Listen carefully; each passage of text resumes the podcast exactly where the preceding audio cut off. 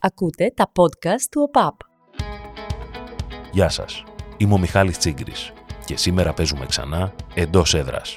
Σε αυτό το podcast συζητάμε για το ποδόσφαιρο. Αναλύουμε, σχολιάζουμε, μελετάμε και ερμηνεύουμε. Στην Ελλάδα και το εξωτερικό.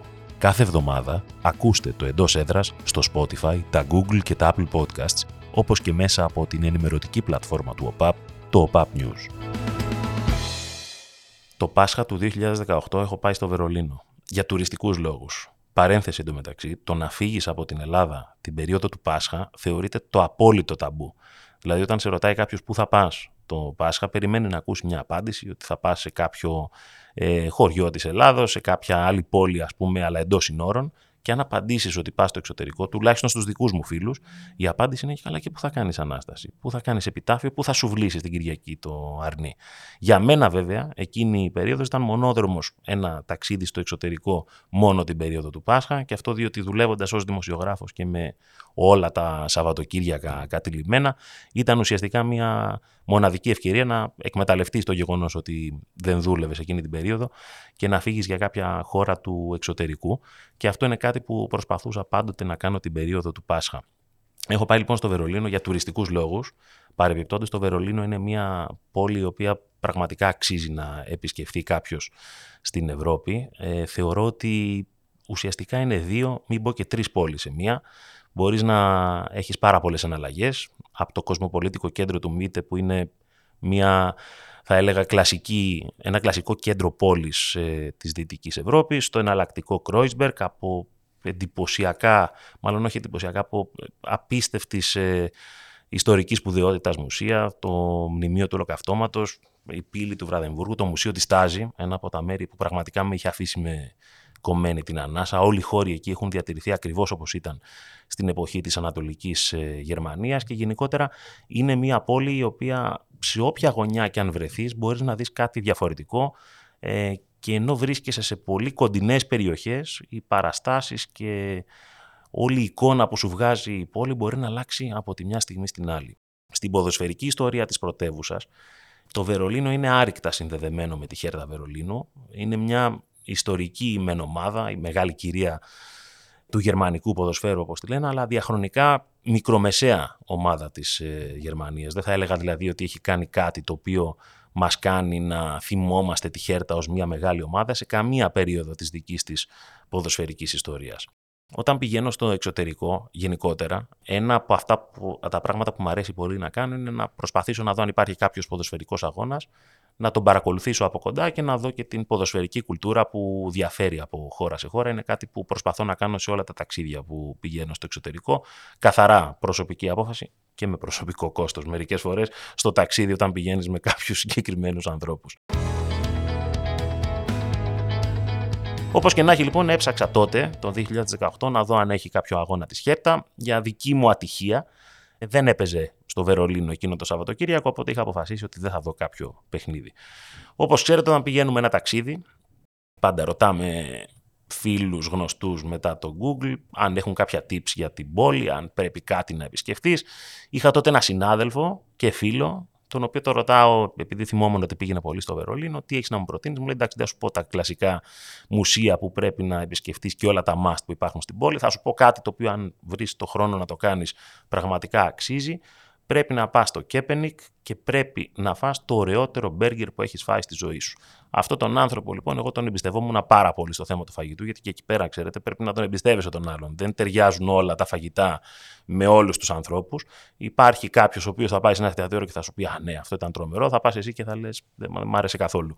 Τέλος πάντων αυτόν τον άνθρωπο τον εμπιστευόμουν πάρα πολύ και λέω «Ωραία, θα πάμε λοιπόν στο Κέπενικ να φάμε αυτό το μπέργκερ να δούμε πώς είναι, Πηγαίνω λοιπόν στο Κέπενικ, το οποίο βρίσκεται στο νοτιοανατολικό Βερολίνο. Το Κέπενικ είναι γνωστό για μια απίστευτη περίπτωση του Βίλχελμ Βόιτ, ενός ευρηματικού απατεώνα, ο οποίος έζησε στα τέλη του 19ου αρχές 20ου αιώνα και με τον οποίο ξεκινάει και ένα αφιέρωμα που έγινε στην Ουνιόν Βερολίνο από το Σομπρέρο, το οποίο αξίζει να το διαβάσετε. Για τον Βόιτ, αυτό που είναι το πιο σημαντικό, ήταν ότι είχε ντυθεί μόνος του λοχαγός ε, χωρίς να είναι ο άνθρωπος. Δηλαδή, έφτιαξε μια στολή ουσιαστικά με τα δικά του ε, μέσα και κατάφερε να κλέψει ένα μεγάλο ποσό προφασιζόμενος κάποια διοικητική παράβαση ενός Γερμανού αξιωματούχου. Δηλαδή, ντύθηκε ο λοχαγός, βγήκε από το σπίτι του, βρήκε κάποιους στρατιώτες, του λέει: Ελάτε εδώ, ας πούμε, μαζί μου. Πήγανε, έκλεψε εκείνος τα λεφτά όσο φύλαγαν οι άλλοι εκεί την πόρτα και έμεινε στην ιστορία. Ενώ είχε κάνει μια κλασική περίπτωση, όχι κλασική μάλλον, γιατί είναι τουλάχιστον πολύ ευρηματική μάλλον αυτή η απαταιωνιά που έκανε, ε, ο άνθρωπος αυτός έγινε μύθος, δηλαδή πέρασε στα όρια του αστικού μύθου με αυτή του την σκέψη και έχει ταυτιστεί πάρα πολύ το Κέπενικ με τον Βόιτ ως προσωπικότητα. Επιστρέφοντας λοιπόν στο Βερολίνο, πάω στο Κέπενικ, τρώω ένα πραγματικά συγκλονιστικό μπέργκερ. Έχω ψάξει, αλλά δεν θυμάμαι ακριβώς πώς το λένε. Πάντως ήταν εντυπωσιακό. Και αφού τελειώνω εκεί πέρα το μπέργκερ και αρχίζουμε και περπατάμε στο δρόμο, βλέπω κόσμο. Μα πάρα πολύ κόσμο με κόκκινα να περπατάει και να πηγαίνει προς το γήπεδο. Λέω τι γίνεται, γιατί υπήρχε ένα γήπεδο εκεί πέρα το οποίο φαινόταν, αλλά δεν είχα δώσει εγώ ιδιαίτερη σημασία. Ρωτάω εκεί πέρα ένα Γερμανό, του λέω τι γίνεται εδώ πέρα, ποιος παίζει; Μου λέει τι ποιος παίζει, μου λέει παίζει Ιουνιόν. Λέω ποια Ιουνιόν. Μου λέει Ιουνιόν Βερολίνου. Εγώ δούλευα τότε ως δημοσιογράφος, κάλυπτα και όλα στο ευρωπαϊκό ποδόσφαιρο. Είχα ψηλοακούσει την Ουνιόν ως ομάδα, αλλά δεν είχα καταλάβει ακριβώς τι συμβαίνει και πού παίζει και τι κάνει. Και λέω, Α, ωραία, λέω, θέλω εισιτήριο, ας πούμε, να έρθω. Και μου λέει, Τι εισιτήριο μου λέει στην Ουνιόν, είμαστε sold out. Λέω, Πόσο χωράει το γήπεδο; Μου λέει, ξέρω εγώ, 22.000, 23. Λέω, και δεν μπορούμε να μπούμε μέσα, λέω, σε αγώνα δεύτερης εθνικής. Μου λέει, δεν μπαίνεις με τίποτα. Και εκεί ξεκινάει η σχέση μου με τον Ιόν Βερολίνου.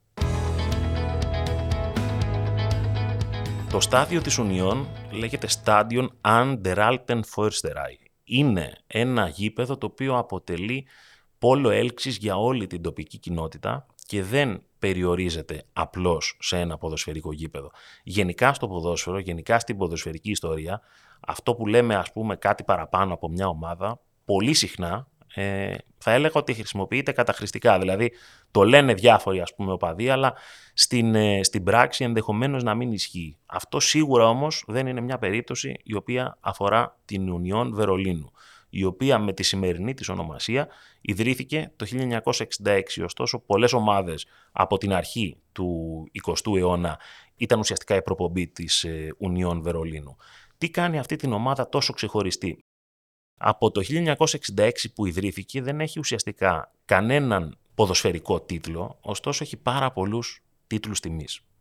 Και αυτό το λέω διότι το 1969 η Ανατολικής Γερμανίας ήταν η πρώτη ομάδα στο Βερολίνο που δημιούργησε γυναικείο τμήμα ποδοσφαίρου και μία από τις πρώτες στην Ανατολική Γερμανία γενικώ. Είναι μια ομάδα η οποία εκφράζεται κυρίως με διάφορους τρόπους κοινωνικά, υποστηρίζεται πάρα πολύ από μετελεργάτες της περιοχής του ΚΕΠ και φοιτητές, καλλιτέχνες και πάρα πολλά μέλη της ροκ και παν κοινότητας. Αυτό που την περιγράφει καλύτερα ως φράση, γενικά για να σας βάλω περισσότερο στο κλίμα, είναι ότι κυρίως στη δεκαετία του 60 και του 70 λέγανε ότι δεν είναι όλοι οι οπαδοί της Ουνιών αντικαθεστοτικοί, αλλά όλοι οι αντικαθεστοτικοί είναι Ουνιών Βερολίνου. Το παρατσούκλι τους είναι Iron Made, τιμώντας τις καταβολές που έχουν από την ε, εργατική τάξη και γενικότερα ήταν μια ομάδα η οποία υποστηριζόταν από ανθρώπους οι οποίοι προσπαθούσαν να βρουν ένα τρόπο έκφρασης, ο οποίος δεδομένου ότι θα ήταν πάρα πολύ δύσκολο κάτι τέτοιο να γίνει σε οποιαδήποτε άλλη μορφή της κοινωνίας, μπορούσαν να το εκφράσουν αυτό μέσω του ποδοσφαίρου. Είναι μια ομάδα η οποία τα περισσότερα χρόνια της ιστορίας της δεν τα έχει περάσει στην πρώτη εθνική, τα έχει περάσει στις μικρότερες κατηγορίες. Και όταν ε, ενοποιήθηκε το ποδόσφαιρο της Γερμανίας με την πτώση του τείχους του Βερολίνου, η Ουνιόν από όλες τις ε, διεργασίες, συζητήσεις που έγιναν στην Bundesliga εντάχθηκε στην τρίτη κατηγορία του ενοποιημένου πια πρωταθλήματος Γερμανίας.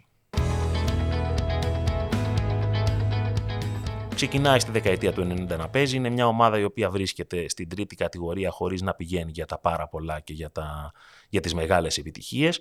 Μέχρι που στα τέλη της δεκαετίας του 90 αγγίζει δύο φορές την άνοδο στη δεύτερη τη τάξη κατηγορία.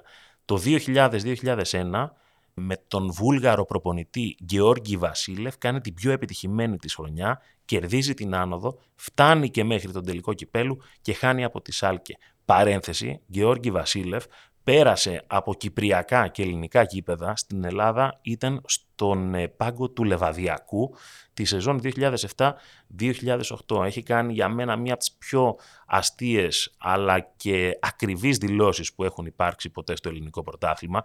Έχει κάνει τρεις ερείτες με το Λεβαδιακό 2007-2008. Του λένε οι δημοσιογράφοι τι θα γίνει κύριε Βασίλευ, δεν, δεν πάει καλά ας πούμε η ομάδα και λέει παιδιά να σας πω προπονητής είμαι, δεν είμαι μάγος. Βασίλευ λοιπόν τα πηγαίνει καλά, αλλά η ομάδα ε, αρχίζει και δεν μπορεί να σταθεροποιηθεί πάρα πολύ καλά στην ε, δεύτερη κατηγορία. Πότε πέφτει, πότε ε, πέφτει ακόμα πιο κάτω. Δεν είναι σε μια σταθερή κατάσταση.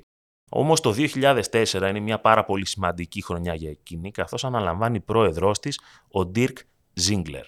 Ενώ αγωνιστικά στα πρώτα χρόνια επί προεδρίας του Ζίγκλερ δεν πηγαίνουν πάρα πολύ καλά τα πράγματα για την Union, το 2008 έρχεται ένα πάρα πολύ κρίσιμο σταυροδρόμι για την ομάδα, καθώς το γήπεδο το οποίο έχει κατασκευαστεί πολύ πιο παλιά πρέπει να ανακατασκευαστεί και γι' αυτό το λόγο, χωρίς να υπάρχουν χρήματα, γίνεται μια εσωτερική διαδικασία στην ομάδα οι οπαδοί και τα μέλη της ομάδας καλούνται να συνεισφέρουν στην ανακατασκευή του γηπέδου και οικονομικά αλλά και εργατικά.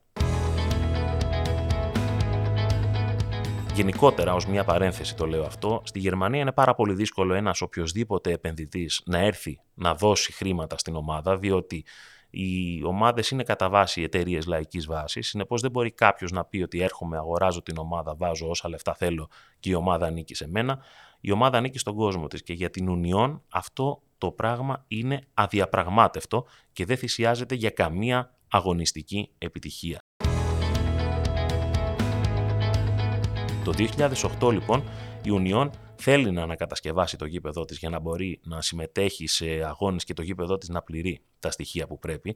Χρήματα δεν υπάρχουν και 2.000 εθελοντές οπαδί της, το τονίζω εθελοντές οπαδί της, αφιερώνουν περισσότερες από 140.000 εργατόρες για να ανακατασκευάσουν το γήπεδο, δημιουργώντας το μεγαλύτερο αμυγός ποδοσφαιρικό γήπεδο στο Βερολίνο. Η Χέρτα παίζει στο Olympia Stadium χωρητικότητας 75.000 θεατών, αλλά δεν είναι ένα αμυγός ποδοσφαιρικό γήπεδο. Έχει φιλοξενήσει πάρα πολλές φορές αγώνες τύβου, Ολυμπιακούς αγώνες. Οπότε καταλαβαίνετε ότι δεν γίνεται να φιλοξενήσει μόνο ποδοσφαιρικά παιχνίδια. Το γήπεδο της Ουνιών είναι αμυγός ποδοσφαιρικό. Τι το διαφοροποιεί από τα υπόλοιπα γήπεδα στην Ευρώπη, το ότι είναι ένα γήπεδο 22.000 θεατών εκ των οποίων οι 19.000 κάθονται όρθιοι. Έχει μόλις 3.000 καρέκλες.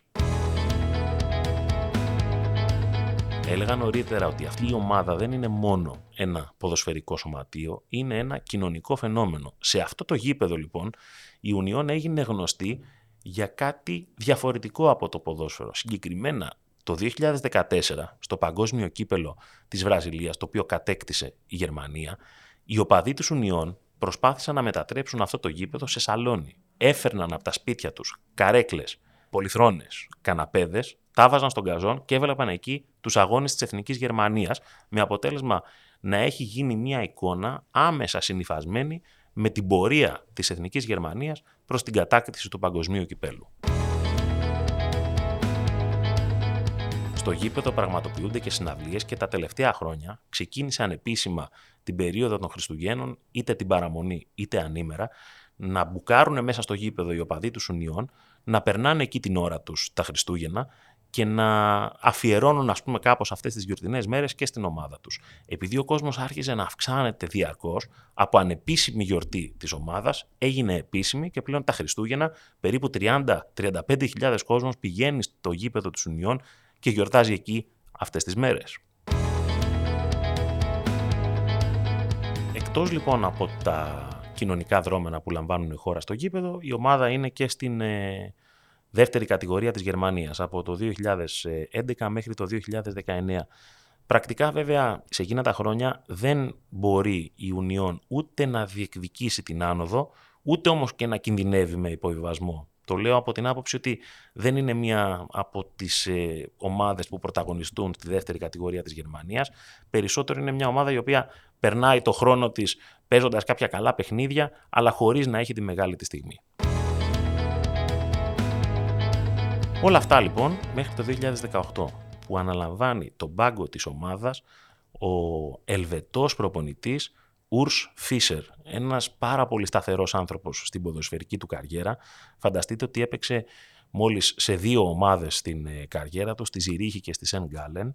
Σέντερ Μπακ, το οποίο είχε πάρα πολλές ε, συμμετοχές με την ε, Ζηρίχη και τη Σεν Γκάλεν, περίπου 600, έπαιξε και τέσσερις φορές ως διεθνής με την εθνική ομάδα της Ελβετίας.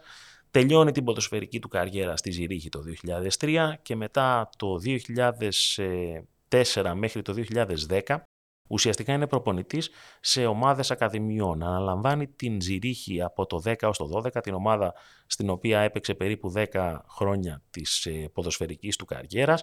Αναλαμβάνει την Τούν από το 13 έως το 15, πηγαίνει πολύ καλά και μετά στη Βασιλεία από το 15 έως το 17, όπου η Βασιλεία του λέει ότι δεν θέλω να ανανεώσω το συμβόλαιο μαζί σου και εκείνος αποφασίζει να πάει στην Ουνιόν Βερολίνου. Τη σεζόν λοιπόν 2018-2019 η Ουνιόν Βερολίνου ανεβαίνει στην Bundesliga και δεν ανεβαίνει με τον παραδοσιακό τρόπο, δηλαδή τερματίζοντας σε μία από τις δύο πρώτες θέσεις, αλλά με το γερμανικό τρόπο, με τα play-out ανόδου, μάλλον με τα play-out υποβιβασμού και τα play-off ανόδου. Στα εκτός έδρας γκολ η Ουνιόν Βερολίνου αφήνει εκτός της Τουτγκάρδη και ανεβαίνει για πρώτη φορά στην ιστορία της στην Bundesliga. Η λογική της Ουνιών όλα αυτά τα χρόνια δεν αφορά ποδοσφαιριστές οι οποίοι πρέπει να πληρωθούν αδρά για να έρθουν στην ομάδα. Ουσιαστικά ο τρόπος διοίκησης της Ουνιών αφορά δύο με τρεις διαφορετικούς τύπους παικτών που έρχονται στην ομάδα. Η πρώτη και πολύ συχνά ο πρώτος και ουσιαστικά παράβατος κανόνας για την ομάδα είναι ότι ε, αποκτούν ένα ποδοσφαιριστή τον οποίο μετά θέλουν να πουλήσουν σίγουρα σε υψηλότερη τιμή. Η δεύτερη κατηγορία παικτών είναι ποδοσφαιριστές οι οποίοι με κάποιο τρόπο έχουν αποδείξει ότι έχουν ταλέντο, αλλά για διάφορους λόγους στην ε, δική τους καριέρα κάτι δεν έχει πάει καλά, κάπου έχουν χαλάσει και πρέπει κάτι να αποδείξουν για να συνεχίσουν να αγωνίζονται. Και η Union τους προσφέρει ακριβώς αυτό το πράγμα, να μπορέσουν μέσω της ομάδας να αναγεννήσουν την καριέρα τους. Ποτέ η Union δεν σπαταλά πάρα πολλά χρήματα. Ακόμα φανταστείτε και το καλοκαίρι που ανέβηκε στην κατηγορία, εκμεταλλευόμενη και τα χρήματα που δίνει η Bundesliga, ξόδεψε πράγματι περί τα 6 εκατομμύρια ευρώ σε αγορές ε, ποδοσφαιριστών, όμως στις αμέσως επόμενες χρονιές ήταν πλεονασματική συνολικά γύρω στα 13 με 14 εκατομμύρια ευρώ, χωρίς δηλαδή να αποκλίνει από τη δική της λογική. Φανταστείτε για μια ομάδα που έχει αγωνιστεί ουσιαστικά, υπάρχει από το 1966 ας το πούμε έτσι, δεν υπάρχει κάποιος παίκτης που να έχει αγωνιστεί σε εκείνη που να είναι μια χαρακτηριστική περίπτωση που να ξέρει πάρα πολύ όλος ο κόσμος. Από αυτούς που είδα που έχουν αγωνιστεί και νομίζω ότι πολλοί από εσάς μπορείτε να τον ξέρετε είναι ο Χουτ, ο παίκτης ο οποίος έπαιζε παλιά στην Τσέλσι, ένας ε, παίκτης που προσωποποιούσε όλα τα στοιχεία ποδοσφαιρικής κουλτούρας που αρέσανε τότε στον Ζωσέ Μουρίνιο, ένας θηριώδης κεντρικός αμυντικός ο οποίος έπαιζε και χαφ, και όταν ήθελε και ο Μωρίνιο να βάλει κανένα γκολ στο τέλος, μπορεί να τον έβαζε και center for. Πάρα πολύ συνεπής σε αυτό που έκανε, αλλά όχι αυτό που λέμε ένας παίκτης ο οποίος ξεχωρίζει και τον ξέρει όλος ο κόσμος. Γενικώς για τους παίκτες της Ουνιών, η δική τους σχέση με την ομάδα δεν περιορίζεται μόνο στο να παίζουν έναν αγώνα το Σαββατοκύριακο. Είναι συνήθως μέλη και της τοπικής κοινότητας. Ας πούμε ο Τρίμελ για παράδειγμα, ο αρχηγός της, ε, της Ουνιών, είναι ένας άνθρωπος ο οποίος μπορείς να τον πετύχεις έξω. Να είναι σε κάποια συναυλία, να μιλάει με τον κόσμο, να είναι ουσιαστικά ένα ενεργό μέλος της ε, τοπικής κοινότητας. Γενικώς δηλαδή οι παίκτες της ε, Ουνιών αρχίζουν και αποκτούν μια μεγαλύτερη σχέση με την ε, ομάδα και με την τοπική της κουλτούρα. Από τους παίκτες που ίσως ξέρετε, και αυτό περισσότερο από σπόντα. Εκεί αγωνίζεται ο Ράνι Κεντήρα, υπαρχηγό της ομάδας, αδερφός του Σάμι Κεντήρα με πολύ μεγάλη καριέρα σε Juventus, Real Madrid, παγκόσμιος πρωταθλητής με τη Γερμανία. Γενικότερα είναι μια ομάδα η οποία δεν αποτελείται από παίκτες που γνωρίζουμε. Κι όμως, σε αυτή την εβδομάδα, εδώ προς τα τέλη Φεβρουαρίου του 2023, ζει τις μεγαλύτερες στιγμές της ιστορίας της. Το πρωτάθλημα της Bundesliga του 22-23 είναι ένα από τα πιο ανταγωνιστικά των τελευταίων ε, ετών και αν δεν προξενεί κανέναν εντύπωση ότι η Μπάγκερ Μονάχου και Ντόρτμουντ ισοβαθμούν στην κορυφή με 43 πόντους, σίγουρα το γεγονός ότι εκεί πέρα υπάρχει Ουνιόν δημιουργεί ένα τεράστιο ενδιαφέρον. Κάθε χρονιά της Ουνιών είναι υπερβατική από τη στιγμή που έχει ανέβει, καθώς τερμάτισε και 7η στο Conference League, 7η δηλαδή βγαίνοντας στο Conference League, αλλά και 5η για να συμμετάσχει στο Europa League, όπου τώρα ε, αγωνίζεται αυτές τις μέρες με τον Άγιαξ, έχει φέρει ισοπαλία 0-0 στο Άμστερνταμ με 3.500 οπαδούς της να βρίσκονται στην Ολλανδία και άλλους τόσους να πηγαίνουν στην Ολλανδία αλλά να μην μπορούν να μπουν στο γήπεδο επειδή δεν υπήρχαν εισιτήρια και ζει τις πιο χρυσές αθλητικές της μέρες. Με τον Άγιαξ ο αγώνας έρχεται την Πέμπτη, όμως για την Ουνιόν αυτή η εβδομάδα, αυτές οι τέσσερις μέρες φέρνουν αγώνα με τον Άγιαξ για πρόκριση στην επόμενη φάση του Europa League, παρένθεση η Ουνιόν δεν έχει παίξει ποτέ στην ιστορία της σε ευρωπαϊκή διοργάνωση στη δεύτερη φάση της, δηλαδή όταν αλλάξει η χρονιά, και την Κυριακή παίζει με την Bayern στο Μόναχο. Προφανώς, οποιαδήποτε ομάδα στη Γερμανία, μην πω και οποιαδήποτε ομάδα στην Ευρώπη, όταν πάει να παίξει με την Bayern Μονάχου, δεν είναι ποτέ φαβορή. Αλλά το όνειρο που ζουν φέτος οι οπαδοί του Ουνιών δεν μπορεί να τους το πάρει κανείς.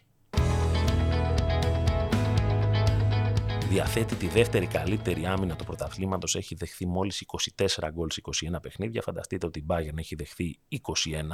Και επειδή το Σαββατοκύριακο η Bayern νητήθηκε από την Gladbach, εάν η Union είχε κερδίσει τη Σάλκε, την οποία υποδεχόταν στο γήπεδό της, θα ήταν μόνη στην κορυφή της βαθμολογίας. Δεν τα κατάφερε.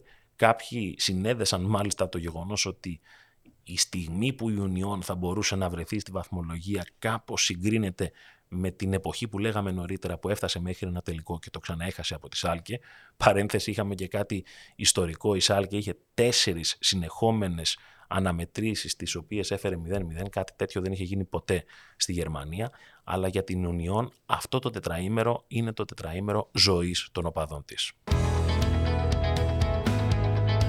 Θα μπορέσει να φτάσει ως το τέλος θα μπορέσει να κατακτήσει το πρωτάθλημα. Θα είμαστε εδώ να ξανακάνουμε ένα podcast για εκείνη αν ποτέ κατακτήσει το γερμανικό πρωτάθλημα. Κανένας δεν το ξέρει. Πολύ συχνά στο ποδόσφαιρο σημασία έχει το που καταλήγεις, αλλά σε κάποιες περιπτώσεις, και αυτό αφορά την Ουνιόν, η διαδρομή μπορεί να είναι ακόμα πιο ωραία. Ακούτε το εντός έδρας στο Spotify, στα Google αλλά και στα Apple Podcasts. Μέχρι την επόμενη φορά, να είστε καλά.